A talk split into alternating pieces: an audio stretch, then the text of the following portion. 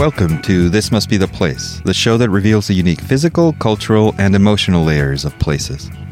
Today, a conversation with Carrie Pollard. Carrie and I were colleagues for a while, both working at a Seattle based digital advertising agency, and I've asked Carrie to join us since she's one of the few, one of the brave, who pushed off from the safe lands of the 9 to 5 existence for a while and traveled far and wide. One particular place she and her husband traveled to was Namibia in Africa. Not only did they visit, they lived there for, I believe, about a year. We'll ask Carrie for the truth. That said, Carrie's back and now describes herself as a marketer by day and a novelist by night. It's time to explore those impulses that propel Carrie and her husband to make long term travel essential to their life. Carrie, are you ready? I'm ready. Let's go. can you give us a little background just so people can situate themselves on who you are, what you've done, how your path through life led to the moment when you decided to take a risk, put a halt to a typical career path, and head out to Namibia?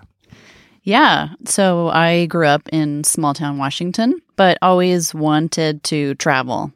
Was always interested in other cultures, other places. After I graduated from college at the University of Washington, I took some trips, went to Europe, did all of that. And then a few years later, working at marketing agency, working in the agency world, met my husband and we took more trips together and then just sort of started talking more about travel and making a change. We were both ready to move on from Seattle, I think, try something different. We both wanted a new challenge in life. And so we started talking about changing that up. And what was it about the life that you had that provoked the changing it up impulse? Was it some dissatisfaction with the way the US is specifically cultured? Or what was the, the, the spark for that shift? I think for me professionally, I was looking at just looking for a new challenge professionally. And then my husband was looking for he wanted to transition from working at Boeing to flying full time. So for him, it was he was really the mastermind behind us moving and trying something new was he had a specific job opportunity that he could pursue abroad. Mm-hmm. So we both kind of wanted to jump off and just kind of do something different, do something new.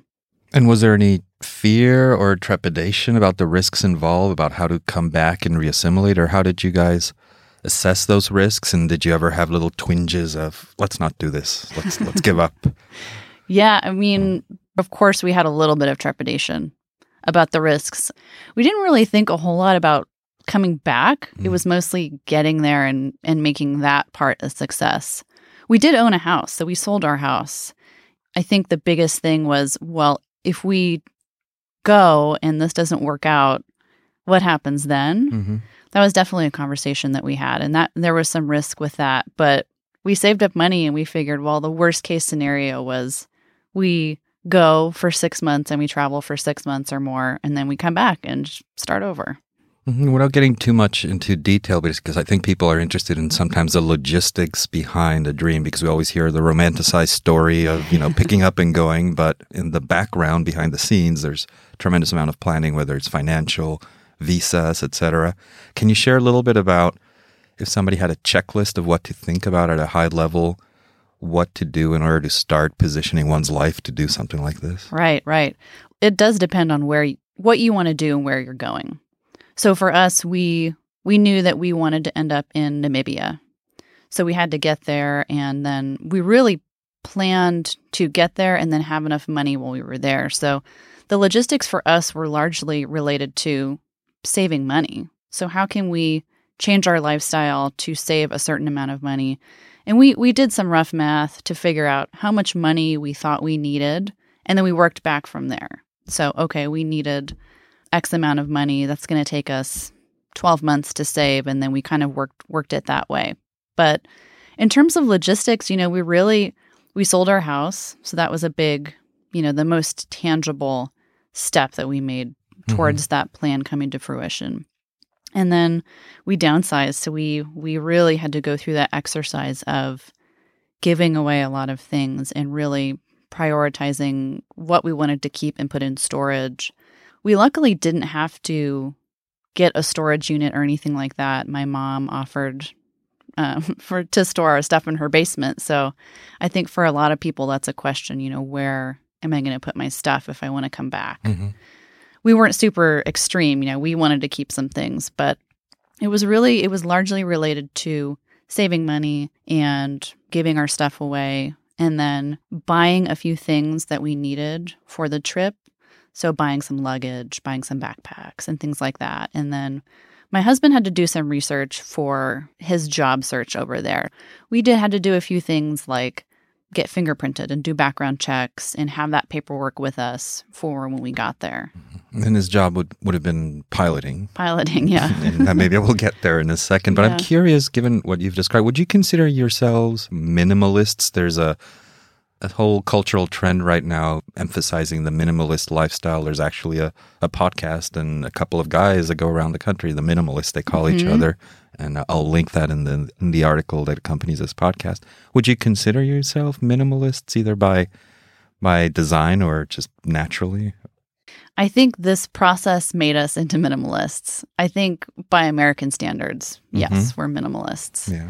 But by Namibian standards or European standards, Mm. no, I don't think we're minimalists. But it's it's interesting when you put the lens of American culture on that and going through this whole process of moving and living there and coming back. Yeah, I mean, you you have a different perspective on what you need and what's essential Mm. to have in your life. And there's a lot of foreshadowing. I'm going to ask you about how that experience changed you when you came Right. back. But I wonder, and you mentioned, you know, your mom helping you with storage. What was the process of telling people that you were uh, about to do this? Were you keeping the cards close to, to your vest at first? Did you trust certain people with the information? Did you get a lot of resistance and naysayers thinking this is very risky? You shouldn't do it. And did it erode your confidence? Tell me a little bit about your, your support system around you. Yeah, that's a, such an interesting thing. We did keep the cards close. We didn't tell a lot of people for a really long time.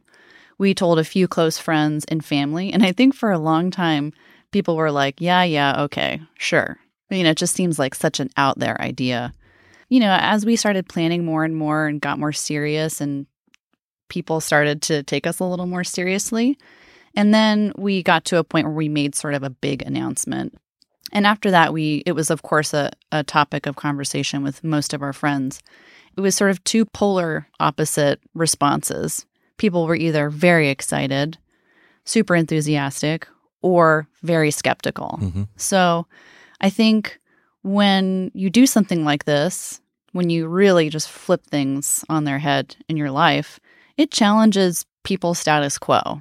It kind of challenges the everyday for most people. And I think there's a sense, a little bit of a sense of threat in that threatening like your own security. I think a lot of people cling to this idea of permanence and security. And that's really important to a lot of people. And when you do something like this, I think it kind of makes them think a little bit differently about that. hmm They evaluate their own choices. It's almost like you're confronting them, even though you had, you had no intention, Right. Your choice just suddenly makes them have philosophical angst. Right. Yeah.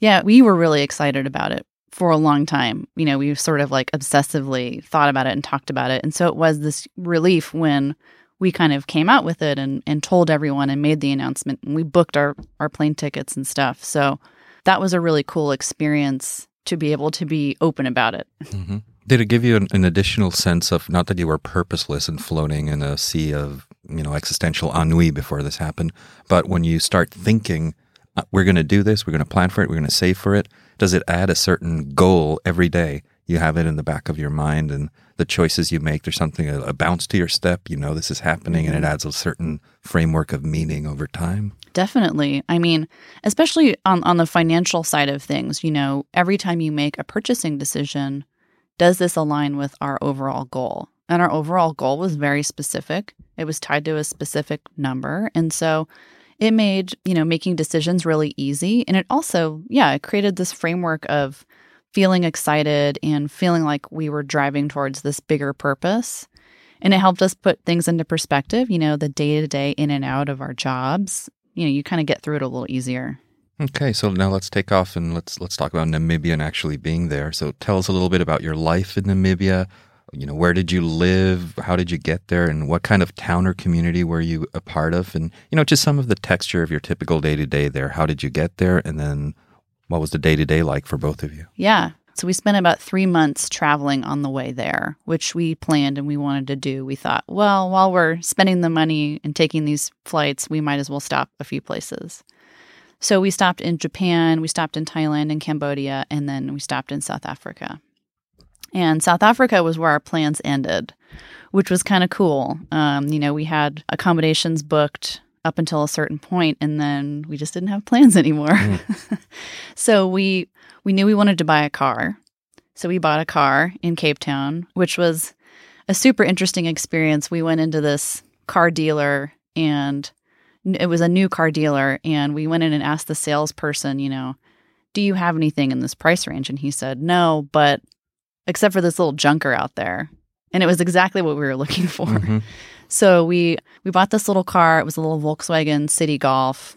That had like 59 horsepower or something and it was like driving a lawnmower. Mm. So we bought the car and then we took it for a drive. We drove along the garden route in South Africa, which is this really beautiful coastal drive, and then we drove it north into Namibia, which is some really remote places. You kind of get out of Cape Town and you go up north over the border, and then you're really in no man's land. We crossed the border at dusk and it was nighttime, and there were no other cars on the road, and there's no lights anywhere.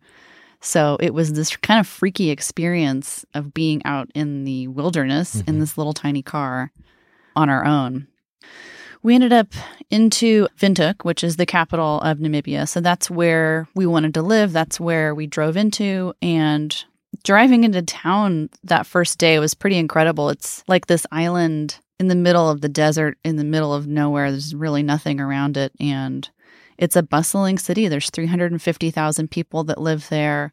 There's car dealers and malls and shopping centers. And so it's very it's very Western, mm-hmm. if you will.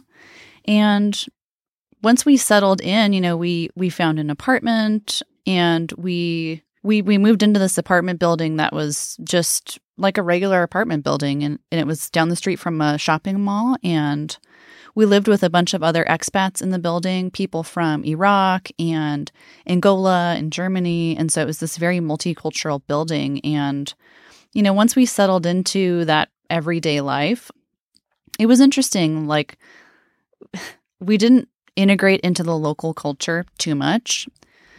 Most Namibians live, I mean, almost off the grid. Like, they live way up north near the border of Angola. And then there's people that live in town, and there are nice neighborhoods. And then there are sort of more township type neighborhoods where um, most of the black Africans live, and then the white Africans live in another part of town, mm-hmm. and that's where we lived. There's this real culture of separateness there, just in terms of color and socioeconomic status. And so we integrated into a tiny part of the culture, mm-hmm.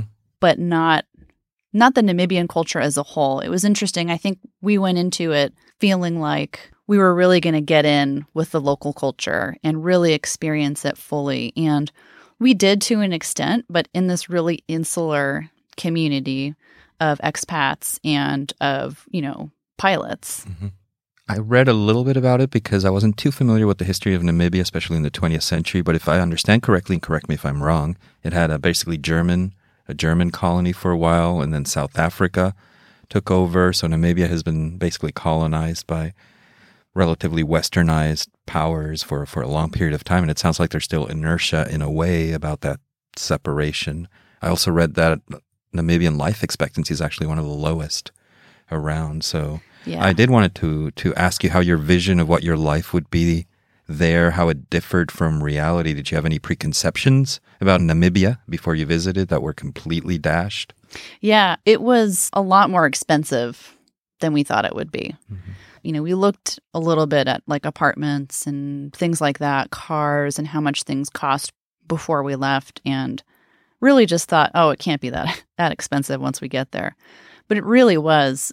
They don't make anything there. They don't grow anything there. Everything is imported. So that drives up the cost of everything, building supplies and whatnot. So I think our standard of living wasn't what we thought it might be. I think we thought, well, we we saved all this money and we would go and kind of live this, hmm you know, lavish lifestyle and and it was it was nice, it was fine, but that was a little bit of a disconnect from what we thought it would be versus what it was. And like I said, you know, we thought that we would really be getting in touch with the local culture, but there's this just inherent divide where you really can't Mm. get too integrated into the local culture. That's just not how it is. Mm. So it's just from a geographical perspective as well as just culturally attempts to do so are it's just not part of what's done. It's not Right. mm, interesting.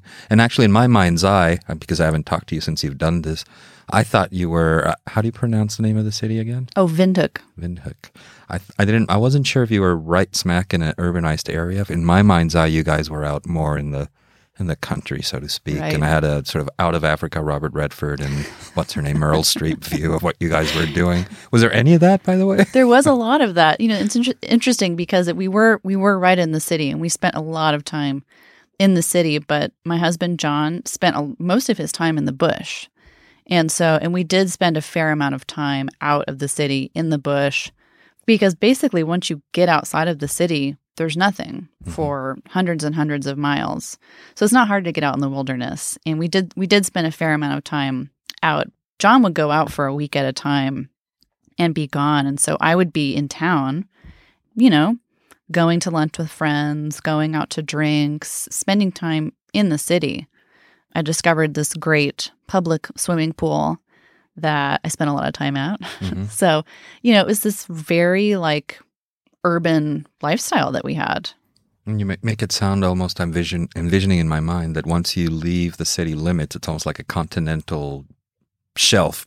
Immediately you're out in the completely un, non-urban area in the Right. bush, so to speak. So there's a very hard line between the city, the oasis, and and the rest of the country. Is that accurate? Yeah, it is. And when you fly over it, you know, when you fly over the whole country, there's just nothing.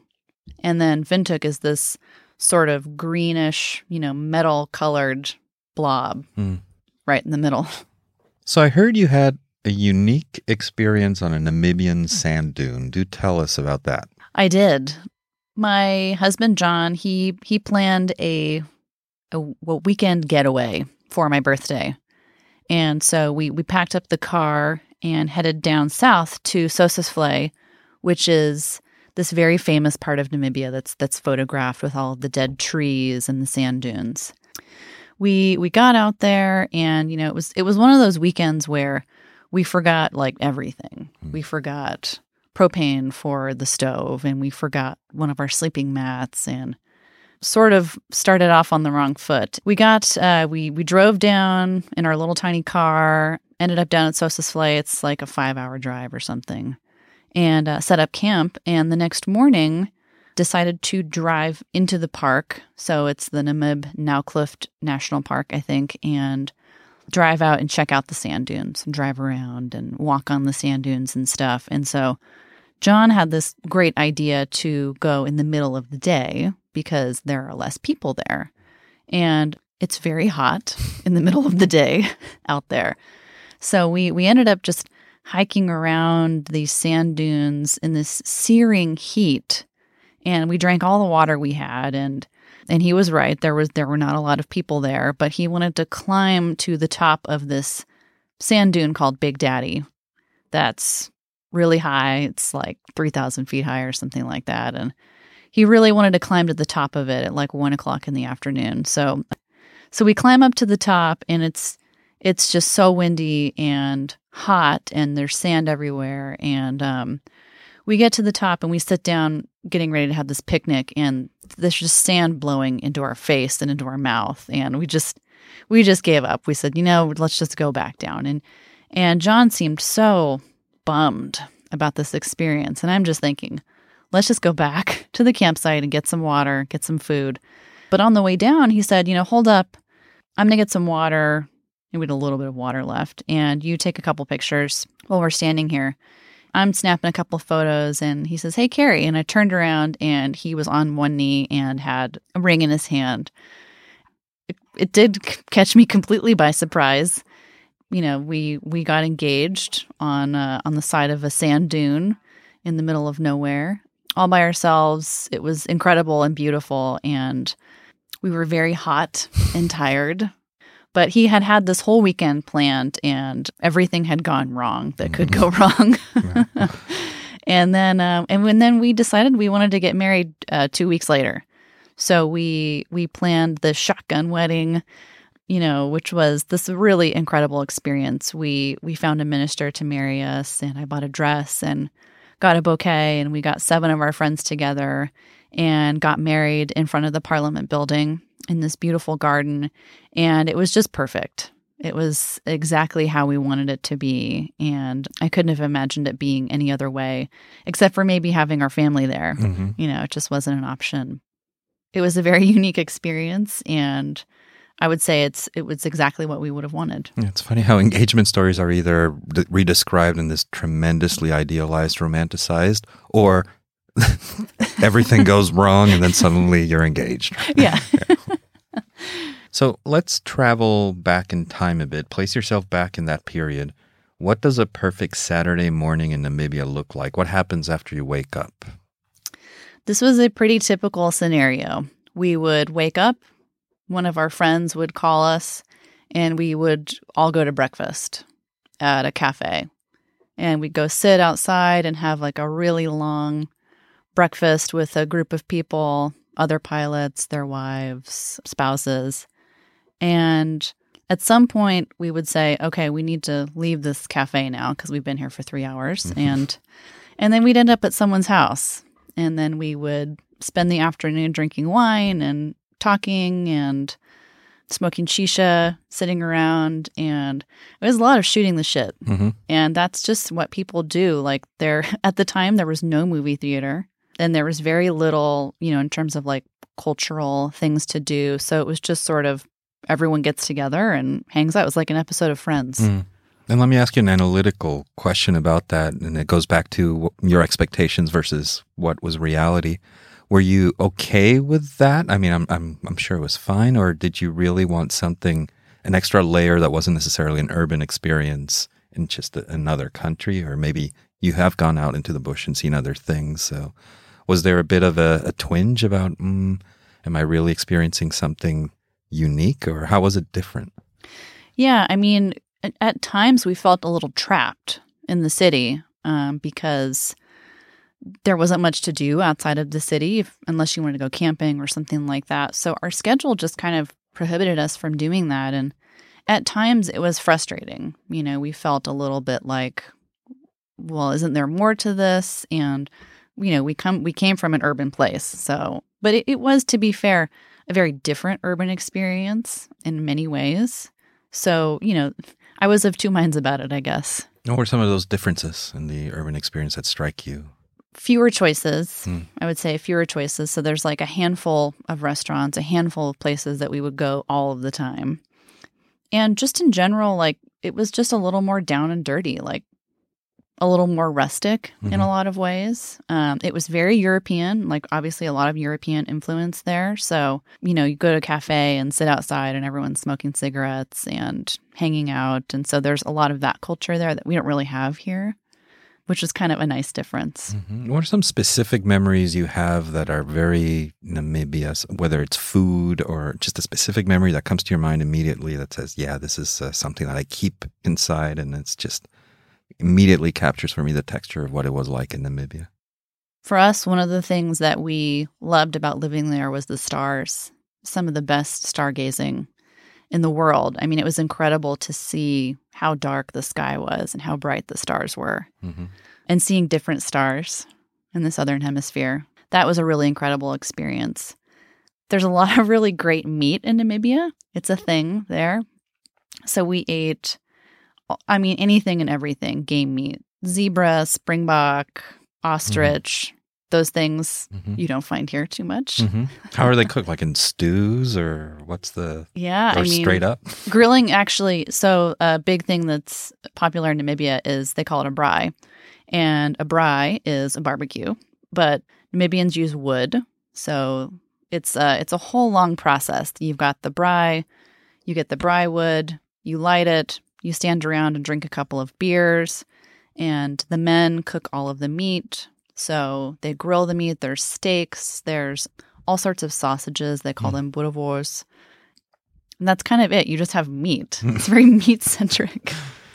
So, other than Namibia, did you venture to other destinations in the African continent? And if so, what were those and how were they different from each other? We took a little side trip over to Tanzania and Zanzibar. East Africa is vastly different from West Africa. It was it was a cool experience to get to see it, the melting pot of Tanzania. We flew into Dar es Salaam and it's just it's very different. I mean, it was like going from sort of a western part of Africa to a truly African part of Africa.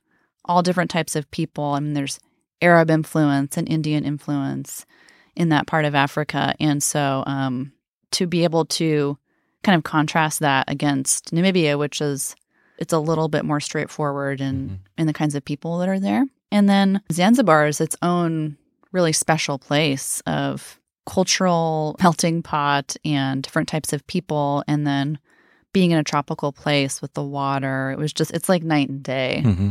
does um, it have resort like infrastructure as well or is it still pretty uh, not not as commercialized it's there's a little bit of that, but it's still like the old town, like there's crumbling buildings and it still feels very authentic and very African, but in a completely different way than Namibia. Mm-hmm.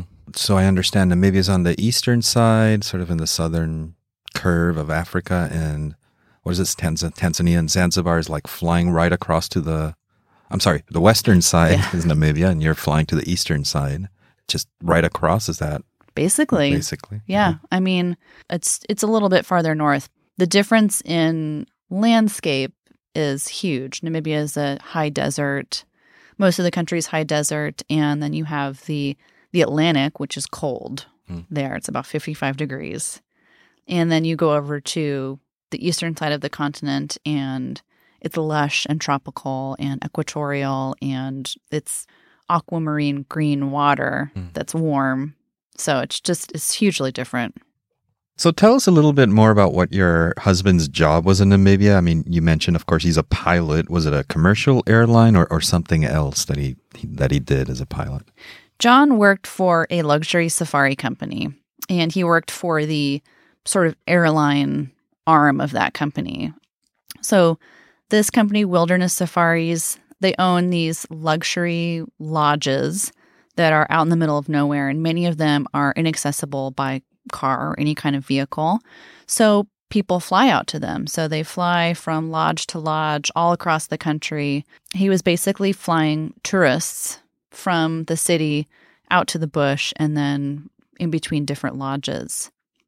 So it was great to get the benefit. Part of the perk of working there was that we together could go out to the lodges and really, really incredible experience because they were luxury to the point that we would never indulge in mm-hmm. ourselves. So you go out, and once you land, there's a person waiting with a Land Rover there for you and a tray with cold drinks. And, you know, they take you out on these sundowner game drives where you you're going out into the wilderness and then they set up uh, champagne and wine and stuff and you're watching elephants, you know, walk by.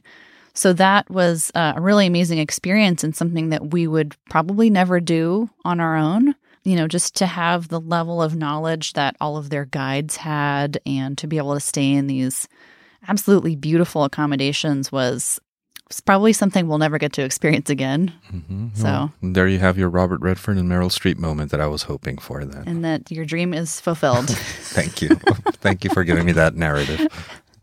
Can you describe having that flexibility and freedom and seeing places from up high and traveling that way and having that sort of not a passenger in a commercial airline, but you're right up there.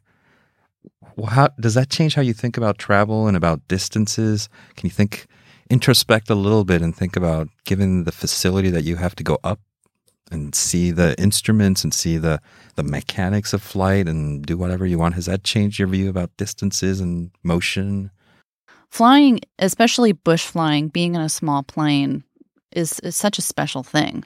To be able to see the earth from above, it's just incredible. And especially a place like Namibia where some of the oldest deserts in the world and rock formations and the landscape has been etched over time and you can so clearly see that from the air. You know you can see where all the water has flowed. Um, you can see where all the mountains have formed and how the sand dunes have blown in inland from the ocean. And so it it just gives you this sense of grandeur to be able to see it from above and to get a perspective of this v- wide vast open place and how it's just i mean it's true wilderness mm-hmm. and to be able to be in a plane too a small plane and there's this there's this element of danger that's there when you're in a single engine aircraft out in the middle of nowhere mm-hmm. with no radar and very little radio contact so there's there's definitely an edge of danger to it that you can't experience in very many places yeah, I've I've been a aviation geek since I've been young, but unfortunately, I haven't had the same. I'm, i envy you the same kind of access that you have had, and you know, I would look at top, topographic maps, and you know, or I have a globe, and you could feel the texture of all these places if you run your finger across mountains in the Himalayas or what have you. So when you were describing the dunes of Namibia and how terrain is sort of wrinkled and coursing with with grooves, etc., I, I, I kept thinking of me running my finger through a globe and and really envying the fact that you could just pick up and go and do that. And and then I'm thinking about you know movies in my childhood like Crocodile Dundee and bush pilots that just go up, right. and then you know their gas is almost done, so they just bang down anywhere and just grab a can and fill it, fill the tank and go back up again. I mean, there's a certain casualness about that life? Am I over romanticizing it? Is there anything of that? I think that there's there's an element of that there, and I think that's a culture there. People that live out in the bush, you know, it's a very entrepreneurial lifestyle. Where John was working, it wasn't quite like that. They had it, it was almost like a small airline. They had it very locked down. It was very well organized with their fuel planning and everything. So that is how a lot of people grew up there. It, I would say it's it's very similar to the Australian outback in that way. Mm-hmm. People live out on farms and they have their plane and they take their plane into town, you know, a couple of times a year and get supplies and it's kind of the wild west mm-hmm. and that is how a lot of people describe the flying there. They call it cowboy flying. Mm. From an aviation perspective, it's it's a really incredible opportunity to get to do that kind of flying and be in that kind of place. Mm-hmm. So let's shift a little bit. I'm going to talk about philosophy of travel. Do you have a philosophy of travel? Do you even think of it in that way or do you make choices that just flow out of you intuitively? Do you have you sat down and thought this is my attitude toward travel and I'm going to exhibit that or I don't know that I've that I've sat down and uh, like intentionally thought about how I want to travel. I've just mm-hmm. traveled mm-hmm. and I think through traveling and through those experiences ha- it, that has changed the way I approach travel. And for me, I think that travel makes us better humans. I think it gives us a window into how everyone else lives and how it's different, but really at the end of the day, it's the same. Mm-hmm. You know, we're families and we have meals and we live our lives, and it's all very similar, but different enough that we have to understand each other. Mm-hmm. Yeah, there's a, a, layer of commonality, and then there's an additional layer of politics and governments and city states and multinational corporations, and that's arguably what screws up yeah. the other layer most of the time. It really is. I mean, you you connect with people, and I feel like when you meet someone far away and at the surface it seems like their life is so different, but you know, you connect with them on something. For you, it might be soccer. Or for mm-hmm. me, it might be, you know, books or reading or something. And and then you realize that we're not so different. I know that's so cliche, mm-hmm. but it's so true. Yeah, and I think um, you know, cliches and stereotypes are often true for a reason. It's how you then behave after you realize that cliche and stereotype that makes it good or bad. So maybe this is a curveball question for you. When living in Namibia, or whether you're a highly independent traveler, Do you still detect any significant differences in how women are perceived or treated as independent travelers or when you were in Namibia? Yeah, I think Namibia is a very safe place to travel. I think there are a lot of other places in Africa that that perception is different and I, you know, that I wouldn't recommend traveling, but I think it adds another element when you're a, a solo female traveler. I think that culturally that's maybe a little bit less normal or less accepted in a place like Namibia. Namibia is very conservative. Traditional gender roles mm-hmm. are very prevalent there. If you're a female on your own or a female traveling on your own, it's a little bit unusual. How about independently of Namibia, just in the United States or in general, to be a woman who decides to drop the day to day, nine to five, be an independent travel, devil may care, which is going to do it, go? Do you detect any resistance, uh, subtle or not so subtle, doing that? Or has your support system been pretty enlightened about all that? I think for the most part, everyone has been very supportive. I think some people don't quite connect with why I would want to do something like that. Or, I mean, why that might interest me. Or I think there's, I think for some people, it's just hard for them to understand why. Why would you want to give up what you have? Why would you want to leave all of that behind? I think there were definitely a handful of people that were concerned about how this would affect my career because I spent a lot of time investing in my career and it was really important to me. But my thought was, well, it will make my career stronger. And I think you could probably attest to that being in the same industry. You know, if you take time off and choose to come back, I think that makes you a more valuable employee. So I think those were some of the things that I faced as we were leaving and then coming back. I think there's just a lack of understanding or, I guess, empathy towards why you would want to leave security behind. Mm-hmm. Yeah, it goes back to your earlier point where even stating that you're going to do this is almost viewed as a direct attack or a right. direct undermining of uh, what should be done, which is the you know 40 year career arc with a good 401k, and then take the cruise ships and then, then take the airlines when you're 66 and yep. beyond in the comfort of air conditioned mm-hmm. tubes. now that you've been back in the US and you're living the day to day, are these experiences fading away or do they remain strong components of who you are? I'm really interested in unpacking how these experiences are now an essential part of who you are now. Well, of course, the experiences fade over time. And I've found recently that I look through a maybe more positive lens looking back at those experiences than maybe I did at the time or even shortly after coming back. But I think it is, it's just a part of my vernacular. It's a part of who I am now. It's it's a, an experience that I had. For a little while I felt like I didn't want it to define everything that I did. I didn't want to be that person that was like, well, when I lived in Namibia, mm. but you do find yourself doing that a little bit because that was your whole life for a long time. And it was a little bit hard because I think a lot of people just couldn't relate to that. Um, you know, there's definitely some people that we know who either don't travel or would never consider doing anything like that. So it, it's sort of a real mental leap for some people to relate to that at all. But the experiences fade and you just want to keep going. Like I want to keep having that experience, that feeling of being somewhere new and going outside of your comfort zone. I want to have that more. Did the experience change you in some fundamental way as a person, or do you feel you're the same person with additional facets? I mean, is it a life changing experience or is it just a life enhancing experience you had? It was definitely more of a life enhancing experience.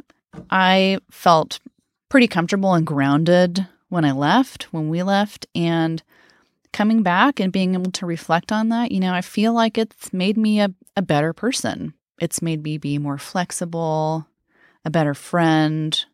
Um, you know, it was interesting living there. We had this very tightly knit group of friends who were all somehow involved in aviation or the safari business.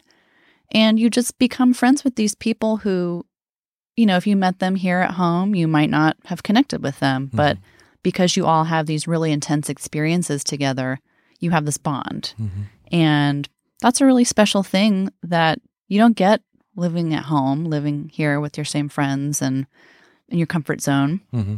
But that I think was one of the most important things that came out of it for me was kind of making me more flexible, more understanding, more empathetic, just coming back, Mm-hmm. being able to reflect on that. And what do you think specifically that is? I'll just throw a hypothesis out there and you can say, yeah, that's it, or no, you're smoking crack. Um, when we're here working nine to five and we have a career, there are certain pressures. When you wake up in the morning, immediately you have to think about time and regimented time and getting ready and preparing and the commute.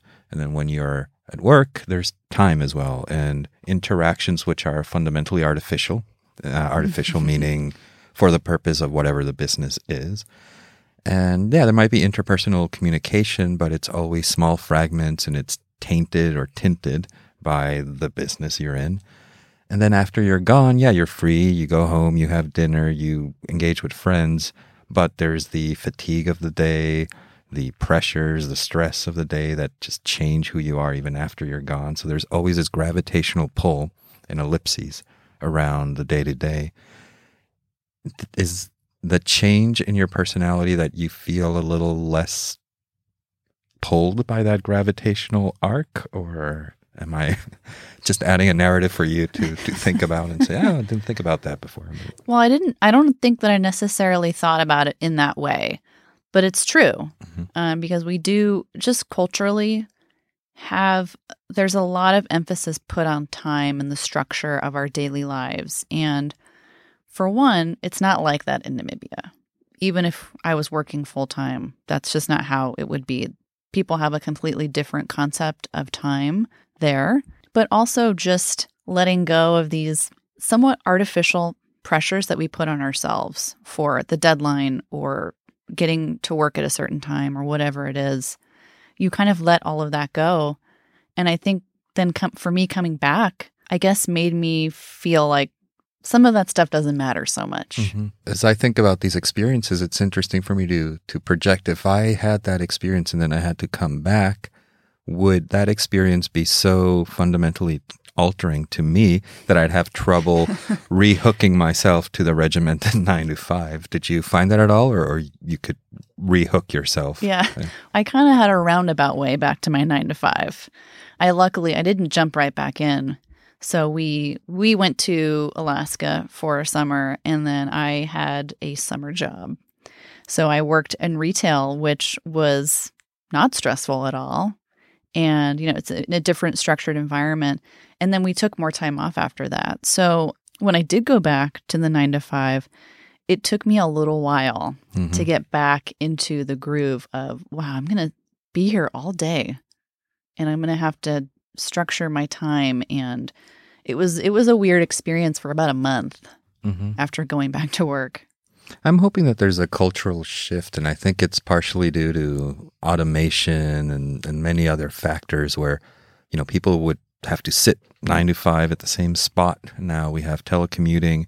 And I think there's a, a broader acceptance is as long as the tasks are done or there's a productive moment, if it took you two hours to do a, what usually would be a day's worth, I'm not going to care about the time margin in which this occurred as long as the task is done. I think it's a very different way of thinking uh, in the United States as opposed to other countries, but I think there's a shift going on, partly due to telecommuting and, and more automation of typical tasks. i think so too i think a lot of companies and industries are moving in that direction and i think in our industry in the sort of marketing and advertising industry it's it's definitely a trend and i think that it will make employees happier that's sort of what employees want and so my hope is that that trend will continue Hmm. to to sort of match the lifestyle that we all want Mm-hmm. So let's change topics. I think it's a change of topic, but maybe it isn't. I know you're working on a book, and perhaps we can talk a bit about what you're working on and how your experiences are influencing that. What's the book about? Does Namibia, Alaska, everything we've talked about, is that woven either explicitly or implicitly somehow in what you're working on? Yeah, I wrote a book while we were in Namibia. So I finished that and moved on to a new project that I'm working on now, which is an action adventure novel set in Namibia. So Namibia, of course, played into into this concept, and It's essentially about a bush pilot, a female bush pilot in Namibia. I love exploring the setting. I think the setting is really compelling, and I think a lot of people are interested in that place now. And the ideas and themes around going somewhere new and completely turning your life on its head are really important to me. And so I want to tell that story. I want to tell it in a different way than what we did. But that that's what I'm working on right now. Mm-hmm. So can you tell listeners where, where they can find you online if they want to take a look at your travels and what your future might bring? Where should yeah. they go? Yeah, we have a blog, authorandairman.com is where we've been talking about our most recent experiences. Okay, and what I'll do is I'll I'll add the link to the article that accompanies this podcast. So Carrie, thank you so much for spending time with me and sharing your amazing story with us. I think it it has a logistical and inspirational components that people can can really take on. For sure. Thank you. Yeah.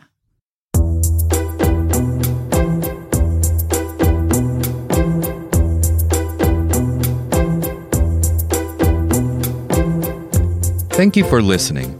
Don't forget to share, like, or leave a review about this podcast since all this activity helps us get noticed and grow. As with all episodes, this episode has a companion article on our site where you can find out more about Carrie, more about her travels, and it includes other links to relevant content or sites that might make sense given our conversation. Independently of this episode, I would also love it if you visited thismustbetheplace.io, where more podcast, videos, and written content live. And of course, you can always subscribe and receive the latest, greatest episode on your favorite app and device. Find us on iTunes, Google Play, Stitcher, TuneIn, take your pick. Until the next time, this must be the place.